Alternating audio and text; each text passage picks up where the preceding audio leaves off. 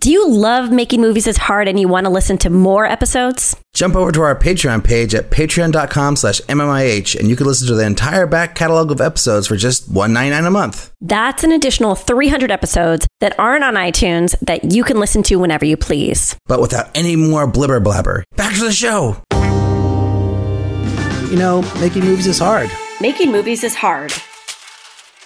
Welcome. This is the podcast about the struggle of being an independent filmmaker. I'm Mark Bassell, the founding host of the podcast. I'm a sci-fi horror filmmaker, and my first feature film, The Alternate, is out now on digital DVD and Tubi. I'm Liz Manashil. I'm a writer, director, producer who has made two features, Bread and Butter and Speed of Life, and I'm currently making others, including one called Best Friends Forever. I'm a distribution consultant who does sales, and I used to manage Sundance's creative distribution initiative. On this Thursday throwback episode, we're going to play our interview with filmmakers Angie Powers and Elizabeth Stark from way back in January 2019 with one of our old co hosts, L. Jeffrey Moore. Angie and Elizabeth talked to Ulrich and L. Jeffrey Moore about how they got into filmmaking, making movies as a couple, and making their first feature film, Lost in the Middle. We thought this was a good match. I mean, I haven't heard it, so I'm just going to say that Ulrich thought this was a good match for our talk with the Alicias from A Kaddish for Bernie Madoff, which we released earlier this week, because this is an interview with another filmmaking team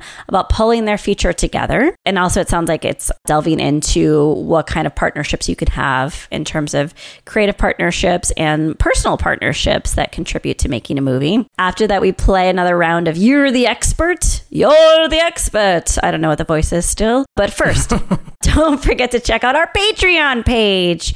So, what is Patreon? Patreon is a way where you support artists, you patronize them. Patreon, our Patreon link is patreon.com slash MMIH podcast. And it's a monthly fee. It could be super low.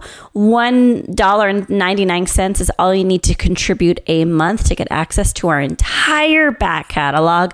That's an insanely good deal. So I encourage you to take us up on it. But without any further bibble babble, here's our throwback interview with Angie Powers and Elizabeth Stark.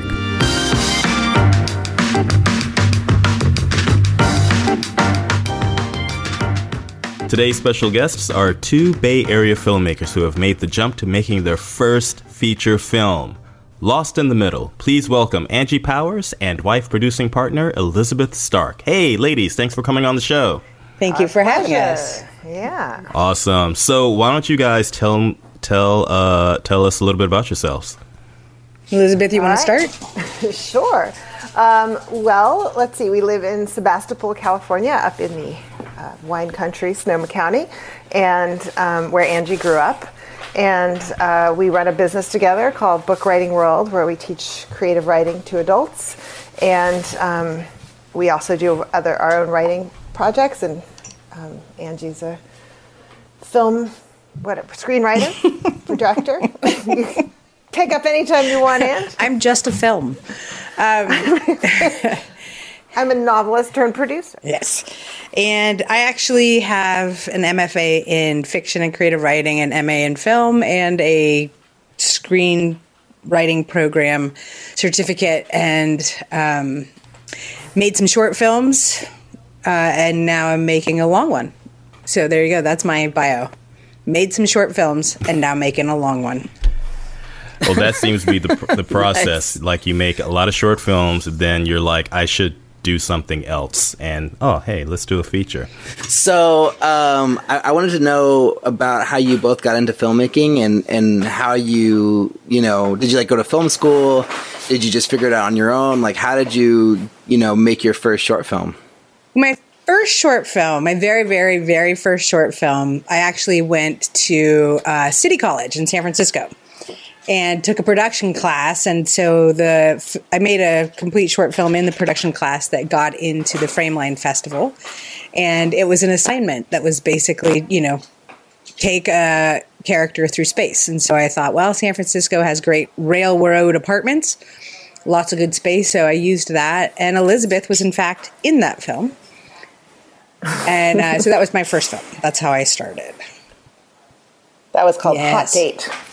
Oh, not on IMDb. Hot Oh, it's date, not? Hmm. Okay.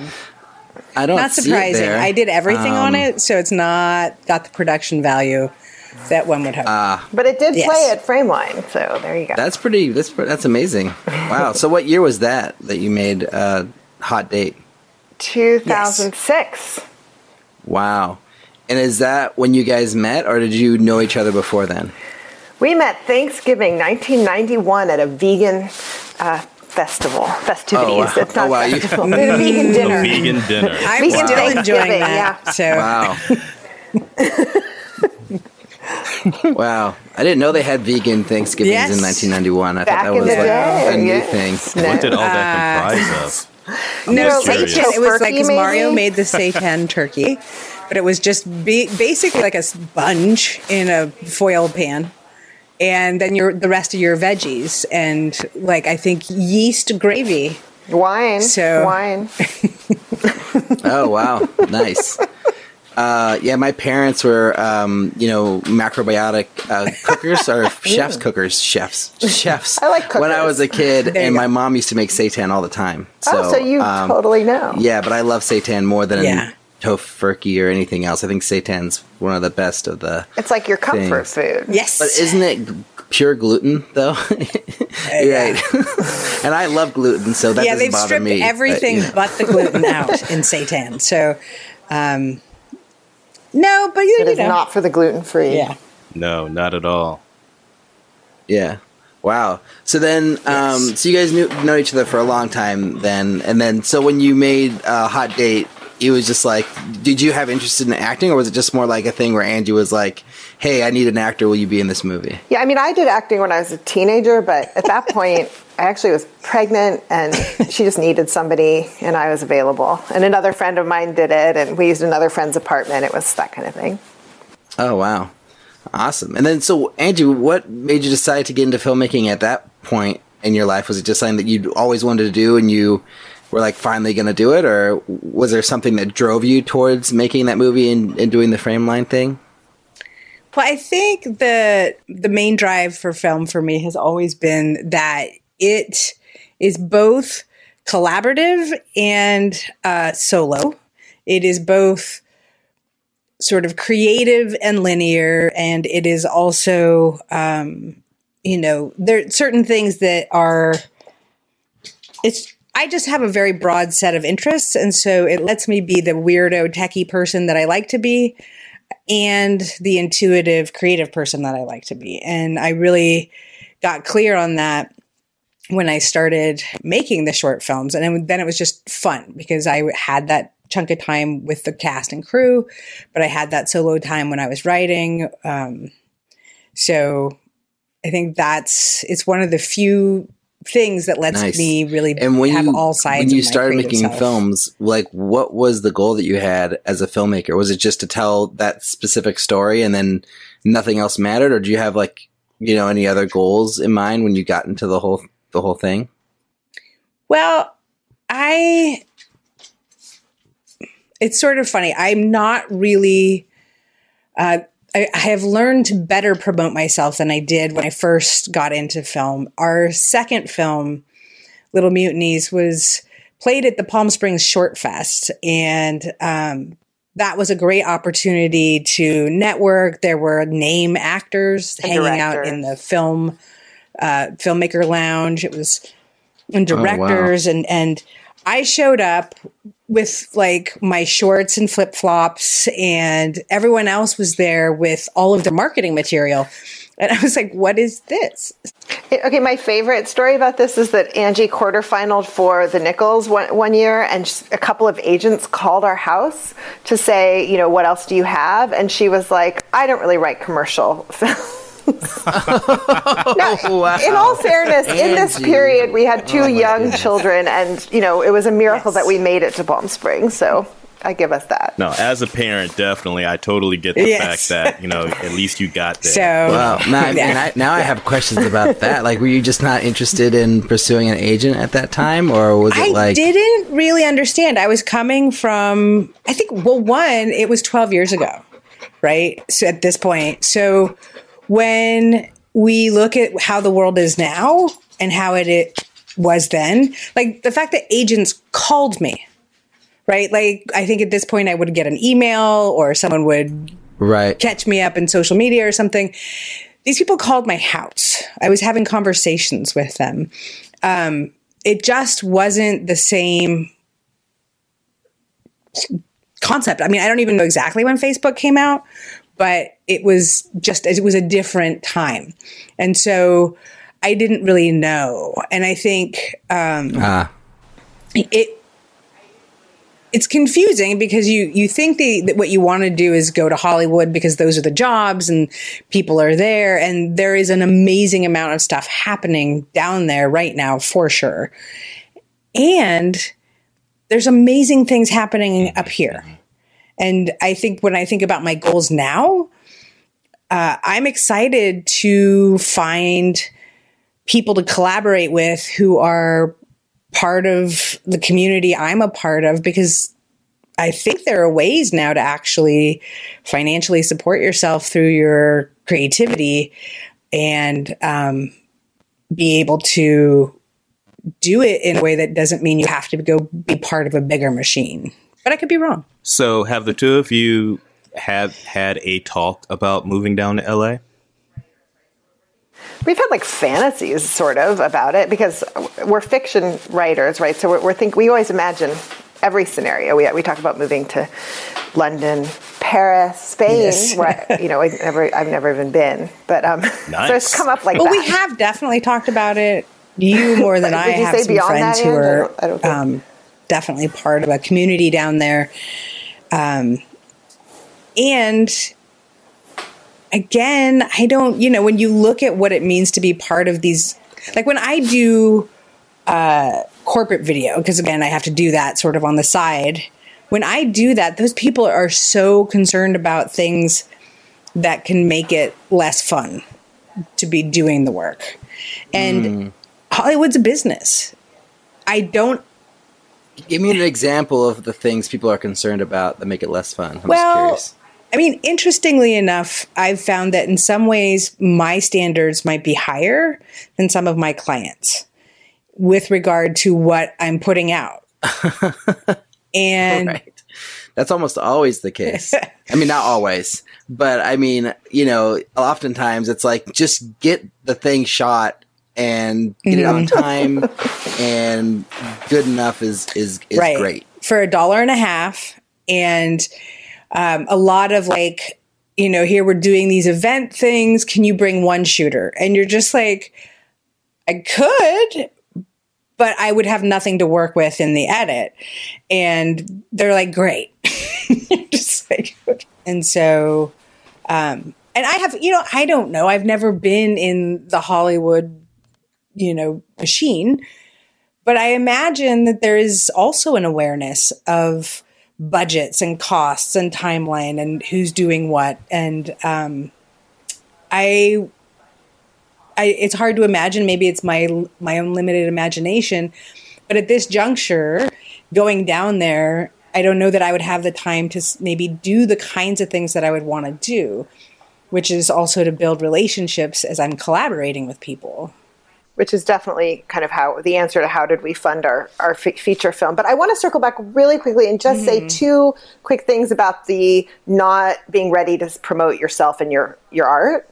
Because I think there are two, two things. One is, um, you know, if you're socialized um, not to be the person who takes center stage, uh, for example, if you're socialized female or you're queer or you're, you know, there's like lots of people who aren't socialized to be like, yes, you're going to be interested in me, you know, thank goodness you called. Like, it's about time, you know, Mr. Agent or whatever. So I, I think that's, I think that's one thing. And I think the other thing is, not understanding the business side of of the art and whatever model you know because i think angie's sort of intimating that there you know she's really interested in some of the self distribution models and some of the more grassroots and we're definitely working in a super micro budget create you know community sponsored um, form and i think there's a lot that's really exciting about that. And you know as a novelist it's taken me a long time to really commit to also being a part of the industry and understanding it at all the levels and being able to speak to it so that when you you know so that you're ready to go out and say i know what your interests are i know what you're looking for here's how I can say who you know how I fit that and how we're how we're our interests are, relate and how my art fits into your industry. Right, and that comes with, you know, time, of course, and then also not feeling not feeling as if you have to do anything in order to quote unquote make it. But and educating yourself about it. You know, it's it's not that kind of art can sometimes seem super mysterious like oh this is my creative, you know, soul expressing itself and then it's like okay, but what how do you build an audience? What do people actually want? What do we want when we're on the audience side of things? You know, what and, and actually being willing to ask those questions and put them in conversation with the woo woo creative. I think after this conversation, I might want to maybe do an informational interview with some people down there because if it's at all like the rest of the fun of filmmaking, wow. maybe we should move to Hollywood. well, it's interesting. like we're gonna we're moving to Hollywood right after this recording. Well, I don't know. I mean, I don't really understand how the business side of it really works either, which you know is something I'm. Well, I'm desperately trying to figure it out. You know. Well, I think there are a lot of things. Like, there's a long history of independent film, and I think when we look at what can be done on what size budget now, it's ridiculous. And when you consider that most films, even ones that people drop $5 million on, are going to actually end up spending most, if not all of their life on a computer screen, it's a very different set of uh, technical requirements than if it's going to be up on a 12 foot screen those are just very different animals. And I think we you can make some amazing stuff. And that's one of the things that I was really experimenting with in terms of the production model for for Lost in the Middle. I think you can make some amazing things with very limited equipment and with the intention of using uh, creating a story to meet your your technical right. limitations, so that you're not spending one hundred and fifty thousand dollars to get you know a red when it's actually going to end up on a computer. Right. Screen. Well, the other thing I would say about that is that you know if you shoot on something like even a GH4 or these other less expensive cameras, I mean, they look good enough where if you do blow it up onto a big screen, it does hold up you know like there's lots of scenes mm-hmm. in, in big movies that are shot on 5ds and and other and iphones even right you know and it's it's yes. like jeff right. just challenged me to make a movie on my iphone uh, recently which will be a, a, podcast episode i don't know if it'll be out now or later when whenever this pe- episode releases but um, it was just kind of mind-blowing to shoot something with the phone and then look at it on my screen and be like mm-hmm. this looks pretty good. like, like what the hell? Right. Exactly. I'm telling you, I was very excited when they accepted. Well, the Tangerine, right? right? Awesome. And well, and talk about what we did. Talk because we shot. we actually with- saw shot with two GH fours, and um, our cinematographer kindly loaned us his. Uh, he Rokinon primes, oh, nice. so. Um, we were shooting on those with the GH4s. We had two cameras going, and the whole intention was to create sort of a 360 uh, shooting environment that the actors could oh, walk around wow. in. And interesting. It wasn't like, yeah, and it wasn't like it was my creative, like, singular idea. It's actually something that has been around for a very long time. And so uh, I, you know, well, you know, film's been around for a hundred and something years at this point. Um, but it's been around long enough that it wasn't surprising. And there were a lot of articles, books, uh, documentaries where you could hear people talking about doing this kind of project. Uh, and so I really wanted to design it to be, we did boom it, right? We did boom some of it, but we also used a lot of the uh, wireless uh, lavs to get more flexibility. So you do end up with challenges in framing, and you also end up with interesting opportunities for the actors to engage in ways they might not if it's overly structured. So so when you say 360 shooting environment, do you mean that you like light it in a way where you can shoot the whole room wherever you want to set up the cameras, Yes. basically. Um, Yes, so we were all handheld. okay. So it's it's a group film and and it's supposed to feel both funny and a little bit like the whole world's a little bit shaky. So we were never on sticks. So we did the whole thing handheld and um you know you know on a rig. Yeah, a lot of natural lighting, augmenting it here and there and I think it came out surprisingly well given that.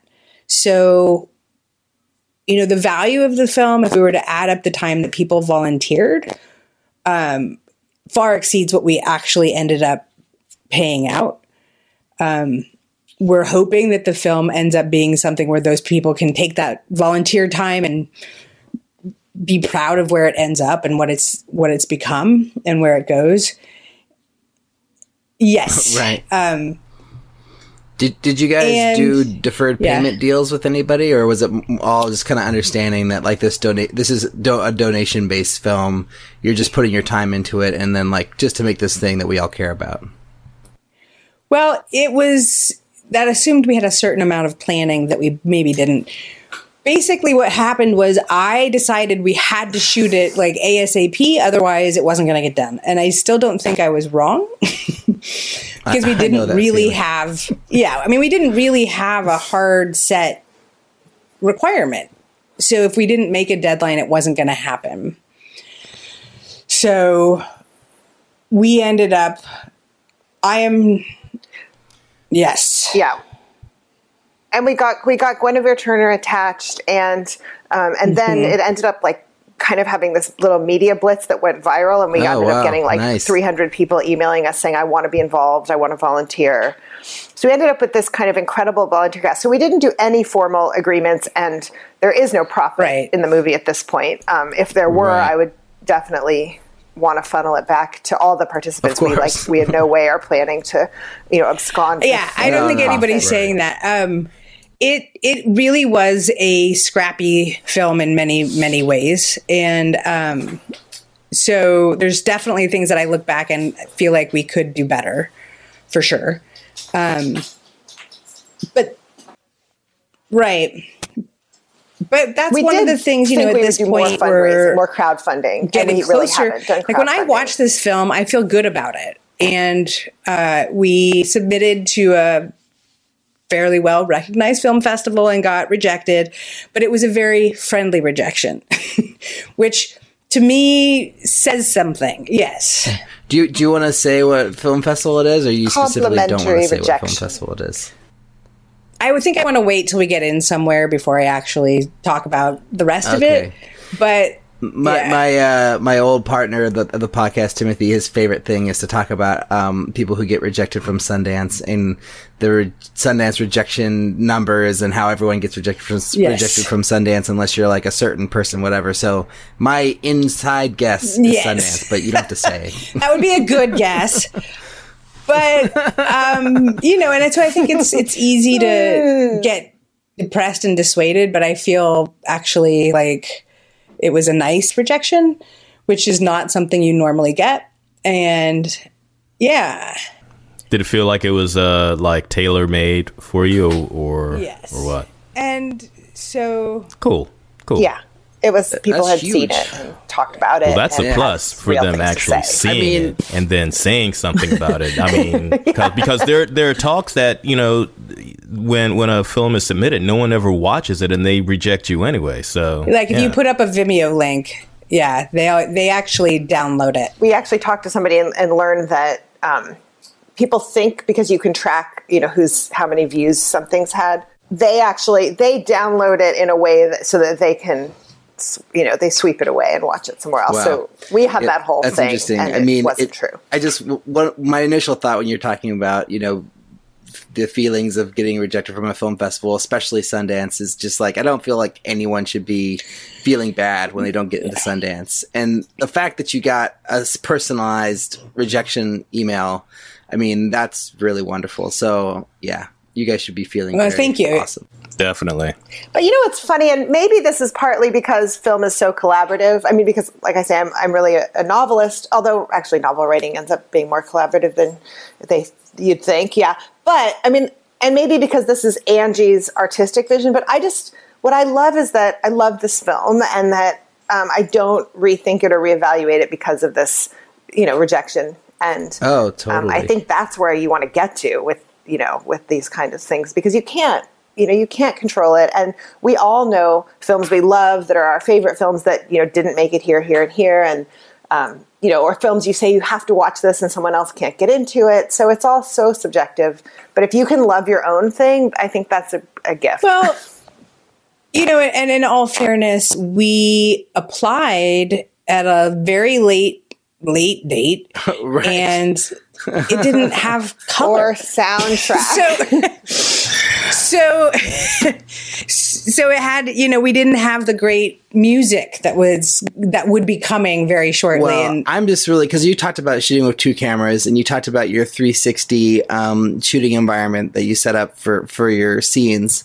Um, How did you use your two cameras? Like, did you do wide and tight on one actor, or did you shoot the the two medium shots of the two actors talking at the same time? Like, how how did you use your two cameras? it would depend on the setup that we were in. So in some places we would do the wide and the and the medium and actually we shot in 4K where we could uh, with the idea that we would in fact continue to blow up if we needed to. So we didn't do super super tight because we knew we were going out to 180 and we so in some tight spaces we did that because you couldn't have people sort of super across the room from each other.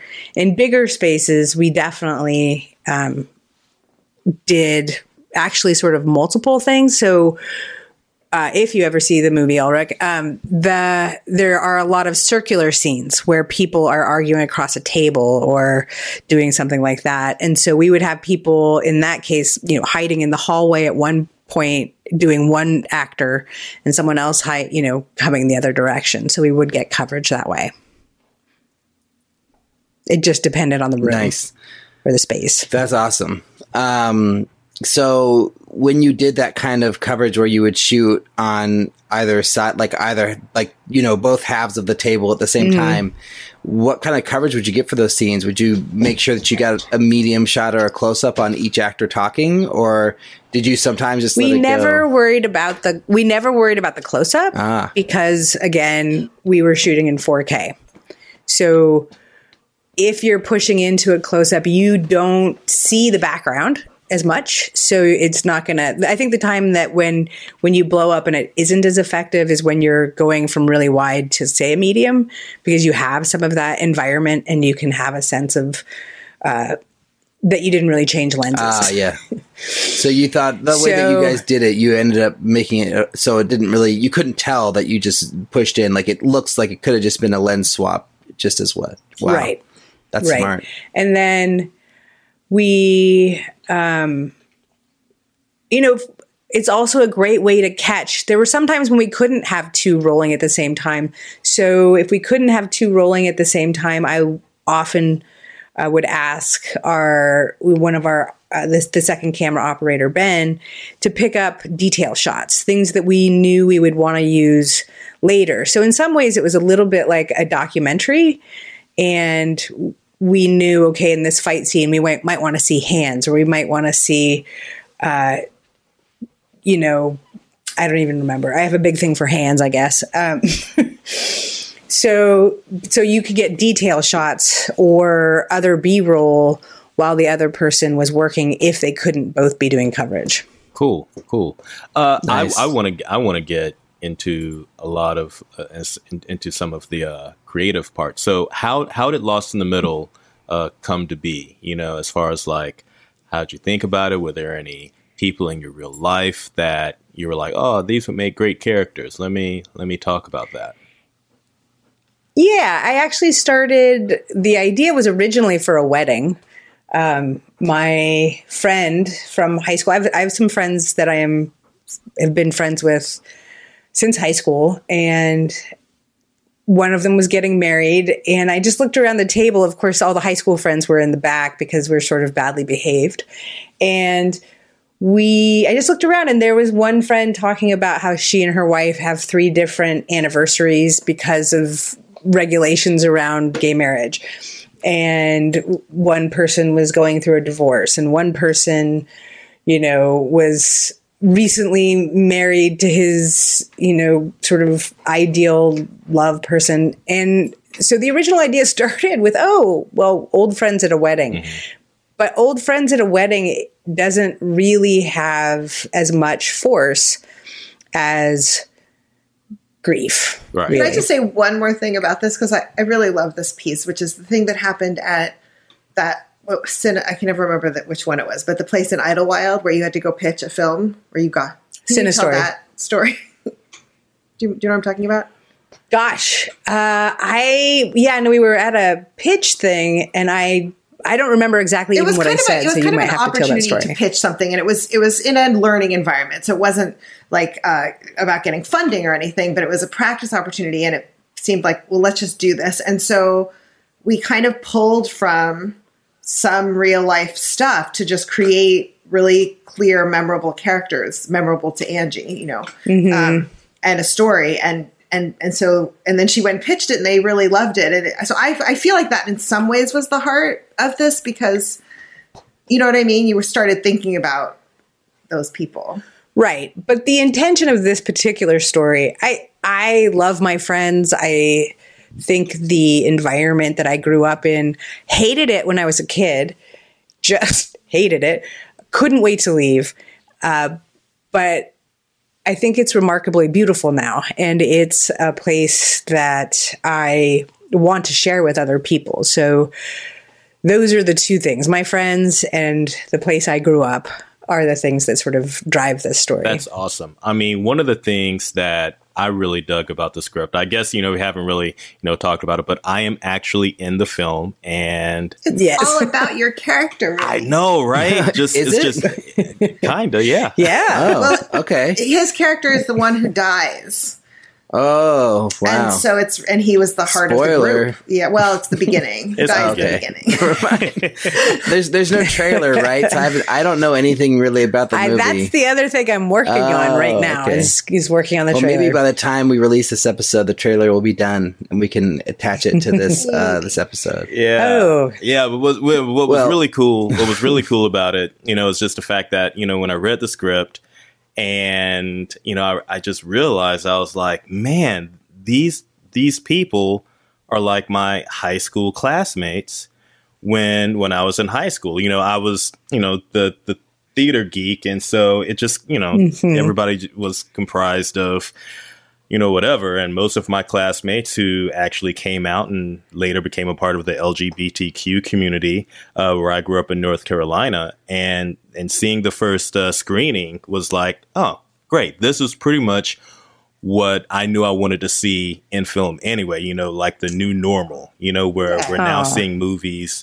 you know, and TV shows that are beginning to reflect the world that we live, you know, in the 21st century. So which is, well, which is I mean, actually this is relatively speaking, of course. yes, the right. world we want to see. Some of us are in a completely different world. the world. bubble that we live in in the 21st century in oh, Northern man. California. Oh, but, right. but, you know, yeah. Angie. I mean, we're here. We're back where she grew up, and um, and it had some of the drawbacks of the suburbs, but she did really have this quite diverse group of friends, and um, you know, some of some of them, none of them were completely out. In that they were the kids that went to college from my right. high school. That's where my friends things. came out. Where they were all went to college. I was yeah. like, well, yeah, yes. I kind of knew, but you know, thanks. yeah. Um, and then, and you grew up in Sonoma County. Is that is that right?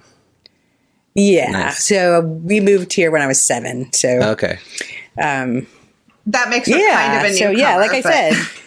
I am a newcomer. I did go to an elementary school where they, you know, have people like if your grandparents went here, remain standing, and you know, it is a small town, but it's changing a lot. It is changing a lot, and um, in many ways for the better. And um, so it's, but the environment, the space, the you know, right now I'm looking out my window and just enjoying the storm clouds, the trees, and there's just so much greenery here that it I I want to capture that and bring it into the rest of the world and you know, I feel like it's just something that to me is still so beautiful. That's awesome. That's that's Yeah. awesome. That's really cool. Um, and another thing. Okay, so I, I haven't told you ladies this, but I I had a little mini geek fest in my head, knowing that when I when I first saw uh, the posting on Facebook about your movie and Guinevere Turner being in it, I of course was like, "Fucking American Psycho!" I'm like, "Hell yeah!" like I gotta get up in Yes. this, you know. And so, how, how, so how long how long have you guys known each other? And she seems to you know pop up in most of your work. right? Well, she's Yeah. so amazing, right? If, if you have the opportunity. Uh, yes. so I don't exactly remember. Maybe it was my my co director of. I made a film called FTF, Female to Femme, which is a kind of mock you documentary about gender transition, and um, she was in it, and um, that was a long time ago, or I don't know when was that. Anyway, uh, and that and so that was that was kind of how I knew her from that film, and so then we asked her to be in um, in the short, The short, Little Mutinies. and she came up and did that. And I mean, she's just incredibly generous and talented. She's wow, that's great. Yes, absolutely. It's hugely generous. And, you know, we actually had people that were working on that film ask, like, how did you get her to do this? And I was like, um, I asked. and so I, I, I do think that That's You my did job. ask, but we- That's the reason I'm the producer is because Yeah. I, I know she's the producer. Well, I asked you. and that and, was But there was a lot of challenging asking that going we on. hadn't been married that many decades. right. We did have kids. Um, but I do think that one of those things, like when we went to Palm Springs, um, I met, oh my gosh, if you can get a short film into Palm Springs, that is a phenomenal short film festival. The people there are so Congratulations nice. Congratulations for getting presen- in. I mean, I, I've gotten rejected from Oh, them thank a, you. a lot of times. So Yeah, they're great. I have two. Like, don't. They also loved Guinevere, Um, so she helped. Yes, so that helps. And but we got to meet you know some you know directors of feature films talk about like how do you connect with stars and how do you strategize and how do you do those kind of reaching out things again i'm terrible at those so i guess i would suggest to filmmakers out there if you are terrible about asking for things marry someone who's better at it and then Or find a producer. You don't have to marry that person. right Well, that's Right. a marriage pretty much into itself, though, whether it's uh, Yeah. Right. right on paper or partnership. One of the things that the director we spoke with, maybe whose name I'm forgetting, um, at, at Palm Springs suggested is there's this incredible depth of talent among women, you know, sort of in their later 30s and up, um, and that you can go to, to those women, and, and sometimes they'll even produce a film. You know, they'll be interested in playing a, a, a fiscal role and a talent role if they see it as a strong vehicle for themselves. That wasn't Yeah. exactly the strategy here, but I just thought, you know, that's what I've just heard is that, you know, there's Interesting. everybody's writing films for people who are very young, and there are incredible people who are not very young. Well, the leads in my Yes. movies are like, uh, or my movie that I'm trying to make are mid 30s or older. Could be like mid 30s to late, their early 40s. So, you know, hey, maybe. there you go Yeah. Well, so the guy that we actually talked to was Aric Avelino, and he did American Gun, and that was his film.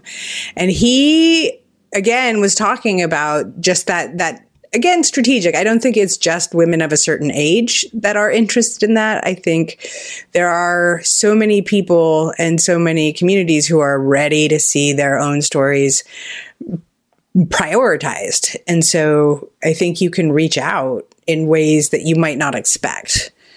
Um, you know, it's just Right. if you're telling a compelling story, people want to hear that and be part of it. Yeah. Um, I think reaching those people so- is the hardest part because sometimes the agents and the managers can put up a pretty big wall to get through, you know? So having that personal Absolutely. connection helps. Yes. But I'm a big fan true. of you can also manufacture the personal connection to a certain extent by really understanding not only the person that you're going after, but maybe even the agent or the manager, whoever's providing the wall, like really saying, doing a little bit of research and saying, you know, you, I, I noticed that your client, you know, X did this indie film and it was really successful. And I feel like this could be a similar vehicle for client Y because I really targeted this, you know, role to, I've shaped this role for them or whatever. And I would love for them to Ah. have a chance to, I mean, I just, this is, Yeah. this is really from the literary side of things that I've been learning this, but just you can, you know, it's like, it's just the difference between like hitting on someone at a bar because they're the next person after the person you, who just rejected you and you're really Right, drunk. right, right. It's just like perseverance. I, right. Versus like I know who you are and I want to work with you and Mm-hmm. your client for these specific reasons. Right, right, right. Exactly. Like it's crafting the the introduction, basically. Yeah. I mean, but I feel like, you know, for um, anyone that, like any of the people that are on the top list of who I want to be in my movie, there's all like really amazing, they're all really amazing people that I, I would have a really good, you know, explanation of why I want them, you know? And it isn't, for me, it isn't just anybody. It isn't just like whatever actor uh, I can get. I want. It's like no, I'm tr- truly going after certain specific people for certain specific reasons. Whether it's like I have a connection to them through a, a, some work that they've done that I feel really, really strongly about, or because I, have seen them in other things that I feel like they're underutilized. Like you know, whatever. There's like lots of different reasons. You know.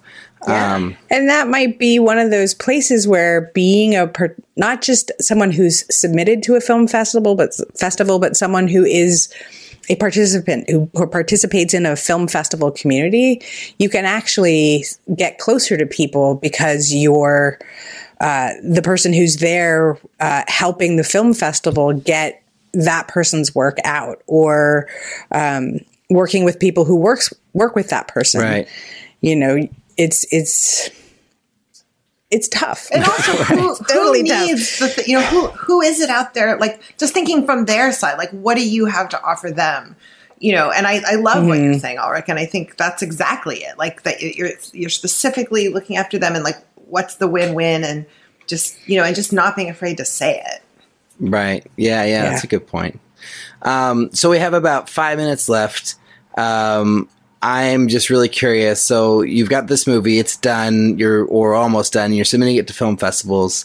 Um, What, like, what are your plans next? Are you just going to stick with this in in the festival stage and trying to get it released? And you, you talked about self distribution. Is that sort of what you're looking at for this film? yeah so my hope is to really you know there's a lot of ways right now where you can pay someone to put your movie somewhere what i want to do is connect with people through a film festival run and i think that's possible and develop audience of film lovers and then move into a place of, of distribution from that process. I don't think I'm going to get picked up by some big company, but, uh, you But who know? Someone. Right. Well, you know, someone local, uh, a friend of ours, the the aunt of one of our kids' friends, That is totally did. Lane 19 right but she had a film in South by Southwest called Lane 1974 and was also shot up here in Sonoma County uh, not a comedy and you know she got picked up by the orchard and um, I think there are companies that are interested in looking at uh, films that are doing well and building audience and helping it get to where it needs to go on a platform and be featured. But I think if it doesn't end up being that route, it's important that you know we have a plan B. So the plan B then would be how do we get it onto a platform like iTunes in such a way that it has a chance of being seen in a bigger way. So it's not just like, oh, it's up on iTunes. Here's the, you know, 400 character link,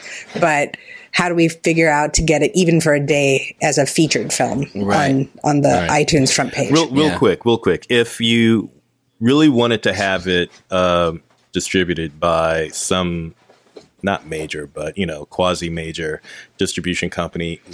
Where do you think Lost in the Middle fits fit in the uh, grant? In and we're gonna have to cut this out. But when Ah, just lost my train of thought. You're you're done. yeah, I'm done. No, no, I was like, oh, no, no, no. As far as like, if you if you had a distributor, who would you want it to be? Where does Lost in the Middle fit for which which company that you think? Mm. Well, you know, there's always fantasies like focus features. I think they do a lot of interesting nice. things. I was going to say something like A24. Yeah, I was know? totally thinking that. Yes, A24 is another great. Yes, we'd all we all um, want to be A24 uh, movies, right? Eh, well, right? Yeah, those are the only ones worth no. But I think yeah, that would be awesome. I think and here's one of the other things like production value is is probably going to hamper this film as well like I think it looks great. I think it's enjoyable. I intentionally shot it that particular way, but it doesn't have the gloss that another film will have. What and it will. Yeah, don't sell yourself short. I mean, there's yeah, Tangerine, Unsane. both of the both of those films are shot okay. on iPhones. I, yeah, I feel like some right. people. I feel like to me, what I like in a movie is is like raw, like power, you know, whether whatever mm-hmm. that means to, to you, but like it could be in performance, it could be in visuals, it could be in just the way that you focus your lens, you know? And so, but I don't think that feeling that I'm describing or trying to describe has anything to do with production value. You know, I think right. it just has to do with the way that you look at the world and the way that you capture it as a filmmaker, you know? And, yeah. and I respond really well to a movie that has that kind of energy, you know, and I mean, like this isn't a great example because Get Out also had a great budget, but that's an example of a movie that I feel like just had this raw energy to it, you know. Mm-hmm. Um, but there's other movies that are older or maybe even had lower budgets like you know that that also have that raw power to them too you know? Um, if only i could right. name some right now. But, but uh, yeah but i mean i think we all know what, what that feels like when you see a movie that has that kind of like richness or just it just draws you in you know? Yeah.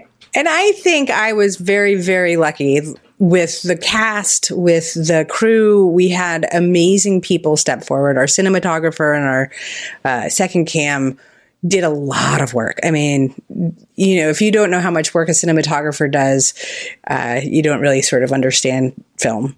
right. they were so skilled and um, i just felt very lucky to be working with them on the project and they worked well with our sound crew and um, you know having a crew that gets along is so important and we had literally we had a couple of days where we shot 20 pages and oh, wow. the yeah i mean the entire film was 12 days Man. and um, so it's definitely, you know, of the things like between a fancy camera and fancy this is and that's like spend some time maybe on team building. And, and how big was your team um, altogether when you on any given shooting day?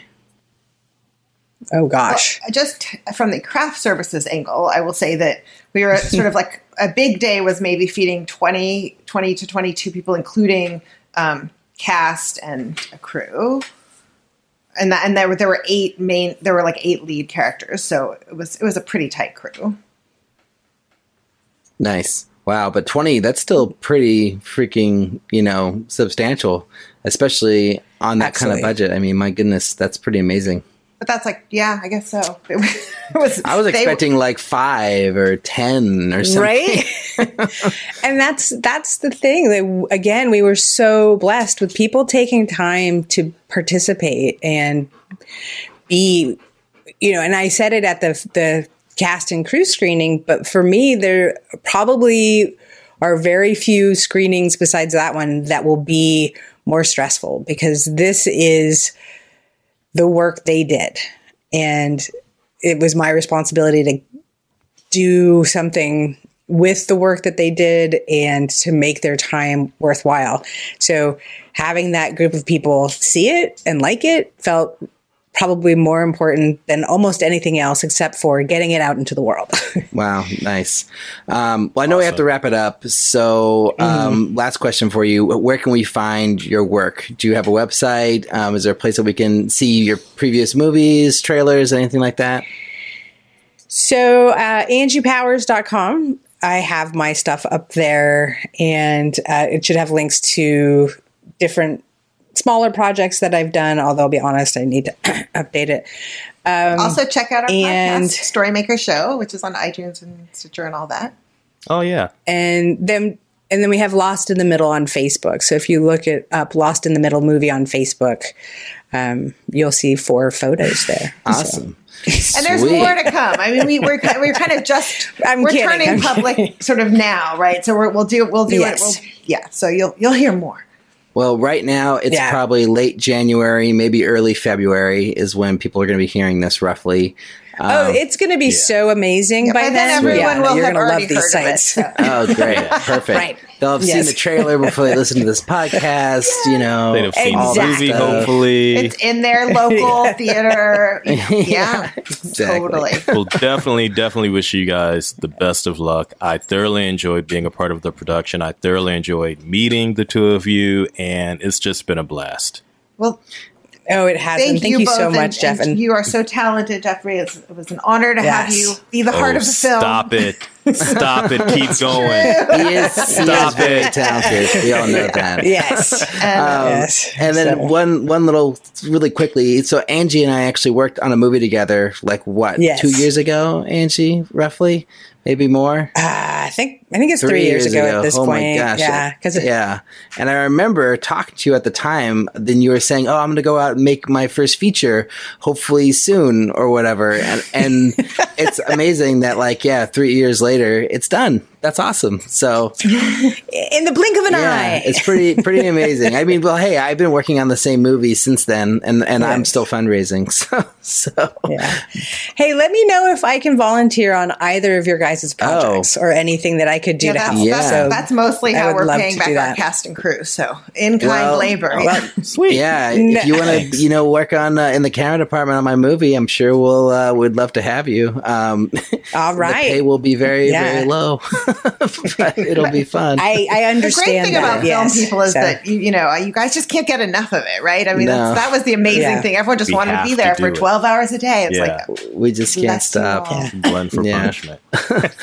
okay, well, yes. uh, we'll we'll have links to all the things that you guys just talked about on the website. Um, we'll find you know your old movies, trailers, whatever. All that stuff will be there.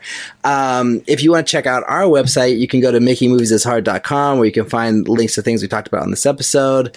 Um, if you want to get in contact with us, you can send an email to podcast at makingmoviesishard.com or find us on Twitter at and Facebook at MMIH Podcast. And please, if you like the show, please tell a friend, spread the word. You could also leave a review on, on iTunes or Stitcher. And uh, Jeff, we'll have to put your contact information on there because you don't have access to the podcast email, but we'll make sure that your email's on there too, so people can see you and awesome. reach out to you. Um, but yeah, Jeff, thank you for a great episode, and uh, Elizabeth you, and Angie, you guys thank are you. amazing. Thank you so much. and really fun. Thank you. Super Ulrich. inspiring, and I, you know, basically gonna just take that energy and go make my movie next year, Woo-hoo! no matter what. Yay! yeah! Yay! Yeah. All right, guys. have a great week. Bye. Okay, Ulrich, if Angie and Elizabeth were on the show today, what is the one question you'd ask them?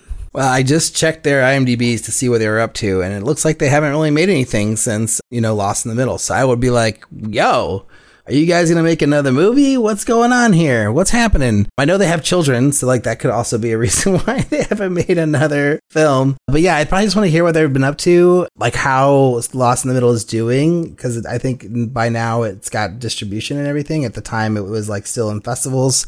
So yeah, I probably just want to get a, like an update on like the movie and then like what they're doing as artists. I think that would be the, the main questions. Yeah, yeah, and I, you know, it's funny. Like I didn't listen to the conversation you had with the Alicia's, so I don't really know how good of a match this is. I just felt like, you know, two women that were, you know, made a movie together. I felt like that was a close enough.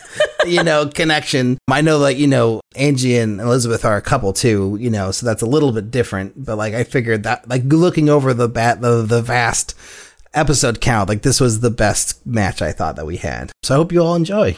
Also, I like that you're pulling things from deep in the vault, right? So this has been like Yeah. four years ago. Maybe people Yeah. haven't heard it recently. So it makes sense just to kind of bring it back out into a new audience. But Yeah. Auric, we have a You're the expert for you and me, both of us, for like for the week. Yeah. Yes. Okay. What is You're the Expert? You're the Expert is our producer, Eric Toms, has decided that we're experts. Who knows why? I guess we've proven it to him somehow. And he likes to dole out a question to us that reflects our expert opinion on something that a lot of indie filmmakers want to know about. So this week's question is when making a low slash no budget short or feature, what are some good ways to save money? Can you recommend good cost cutting measures? Auric, take it away. So I have a really good one. This is also very open ended. I probably could talk about this for hours, but like the one that I came top to mind is one that I actually suggested to mutual friend Clara because it might work for her, and she actually had done it before. So I was like, oh, okay, so this isn't that like much of a hot topic or a hot hot tip, I guess. Basically, what you should do: don't buy insurance because it's too expensive. You should find somebody that you know who will underwrite you or basically become a co-producer of the movie and then let you jump onto their insurance. I did that for multiple shorts. I actually had my own insurance policy for a really long time, so I just used my own production insurance, hmm. but which you're not supposed to do, but you can do and it's fine. And then I also did it for my feature where my, you know, one of my old partners, or I guess we're not, we're still, I guess we're not really partners anymore because I haven't worked with him for two years, but he's still a friend. He did the same thing for the, for the alternate where he, he let us use his insurance. He had like the best, best, fanciest insurance policy in the world. So like we we used that to make that movie and it works really great. And I mean, it basically saves you like on a short, probably like a good 12 to $2,000. And then on a feature, a good eight to ten thousand dollars. So yeah, definitely do that. Liz, what do you got? I made a list, and they're all things that we talked about before, but I will just say them again. Of course, you made a list. Pages cost money. So you want to save money, cut pages in your script. Cast costs money. You want to save money, cut characters. You know, there's something in indie film called Schedule F, and it means essentially paying an actor a bonus outside of their day rate. It's I think of it as a bribe, but whatever. But it is just like a little added benefit to actors. If you eradicate the policy of Schedule F payment for talent, well, then you save money. If you pay all cast and crew MFN or most favored nations, if they all get the same rate across the board, then you eliminate negotiations. Then you also eliminate like awkward politics and you save money usually. Cut animals, cut stunts, cut specialty locations, work with people you have access to, shoot where you have access to, and don't do genre unless you are a special effects artist yourself or in some way, shape, or form, or have good friends who do those things. So there are lots of ways to save money. I mean, it doesn't mean you have to have two people in a room with white walls talking for two hours. It just means, you know, think about what you, what resources you are connected to and, and utilize those instead of writing, you know, like a scene with a dog singing on the moon or whatever. I'm going to add to that right in locations you have access to. Did you already say this? Or, Yes, but and, go ahead. and, and or shoot outside. Because the more outside shooting you do, the better it's going to look because Mother Nature is the best gaffer in the world. And, you know, you can get so much production value by just being, you know, having a movie that takes place outside predominantly. Yes, 100% agree. But yeah, I think everything Liz said I've done before. So it's a very good list. I would definitely double down on all those things. Cut some pages, people. Cut your Yeah. pages. I mean, because it saves you money, but and the reason why it saves you money is because it saves you time, and and that's like the most valuable thing when you're making a movie is time. And the more time you can give yourself to do a, a shoot a scene, the better the scene's going to be, and the happier you are going to be as an artist. So if you like are trying to cram twelve scenes into one day, cut six of them, or as many as you possibly can, because the more you cut, the better your day's going to go. You know, I think that's sufficient, right? It's good. Yeah, we did it. Yay! You can always send us a question, comment, or suggestion to podcast at makingmoviesishard.com. If you have a You're the Expert that you want to ask us, include those. That would be great. We haven't had anyone ask a You're the Expert yet. I think it would be fun to have someone do that. You could also leave us a review on iTunes, which would be most, most appreciated. That's like a way that the show naturally grows is by iTunes reviews. So we have gotten quite a few this year, which is really great, but it'd be great to get some more. So that would be wonderful. Also, you can check us out on Facebook, Instagram, and Twitter at MMIH Podcast, YouTube at Making Movies is Hard Podcast. And we got to give a big thanks to our bonus editor and regular editor, Jeff Reimuth, for doing the editing. Thanks to our producer, Eric Toms, for being simply the awesomest person out there. Thank you all for listening, and we'll talk to you all next week.